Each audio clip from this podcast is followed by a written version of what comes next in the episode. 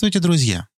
Меня зовут Ярослав Каплан, и я управляю бизнесами вот уже более 25 лет.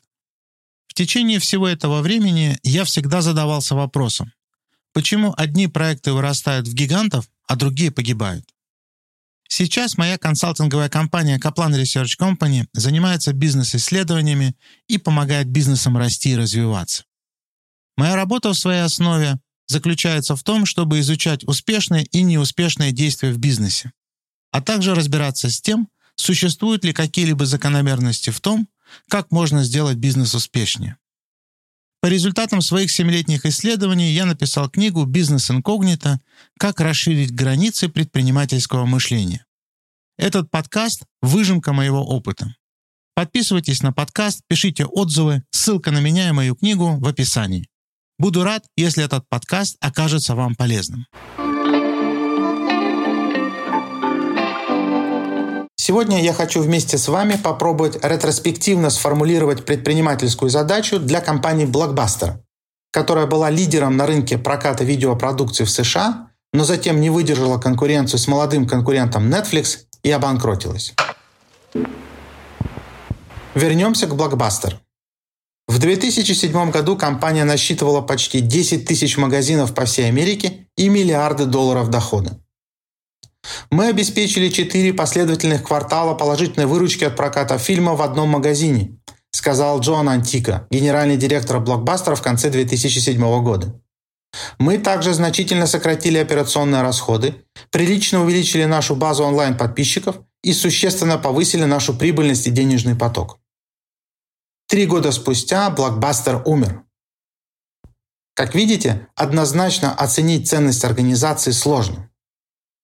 Компания не справилась ни с управленческими задачами, ни тем более ни с финансовыми или маркетинговыми. Она не справилась с постановкой предпринимательской задачи.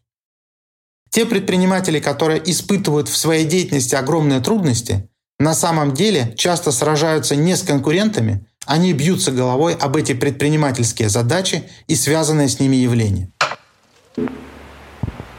Как мы уже много раз отмечали, в центре предпринимательской задачи стоит воспринимаемая потребителями ценность продуктов.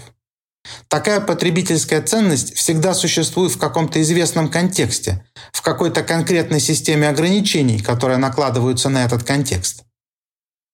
Восприятие человеком какого-либо объекта происходит за счет выделения существенных свойств или отличительных признаков такого объекта. Очевидно, что такие существенные свойства или отличительные признаки продуктов могут сильно различаться в разных контекстах. Например, в рамках пространства пустыни питьевая вода обладает для человека высокой ценностью, а в контексте города существенно меньшей. В контексте болезни лекарство от нее будет иметь большее значение, а в отсутствии болезни не будет представлять из себя объект интереса. В нашем примере нужно понять, какую новую ценность для потребителей высветила новая технология – потоковое видео по интернету. Я бы сказал, что интернет лежит в основе того, что мы сейчас называем цифровой мир или виртуальный мир, или даже новым словом метавселенная. Интернет сам по себе – это очень эффективный и ценный канал взаимодействия между людьми. Значит, то, на что бы я обратил внимание в первую очередь, то это именно на этот факт. Появился новый канал взаимодействия. Теперь я бы в рамках этих рассуждений попытался бы определить те новые контексты взаимодействия людей, которые были ранее недоступны, но теперь, благодаря этому новому каналу взаимодействия, стали доступны.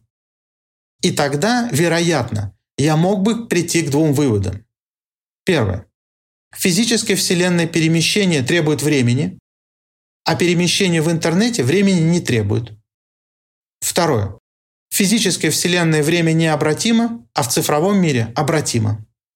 С точки зрения предпринимательской задачи я бы мог сделать предположение о двух новых возможных контекстах взаимодействия с потребителями. Первое. Контекст «не теряя время на дорогу в магазин». И второе. Если ты пропустил какую-то важную для тебя передачу, это больше не проблема. Смотри все свои любимые передачи или фильмы тогда, когда это будет удобно именно тебе.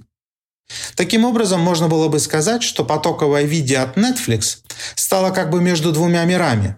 Миром физическим с той точки зрения, что фильмы были созданы в физическом мире, и цифровым миром, воспроизведение фильмов на компьютере, телефоне или планшете.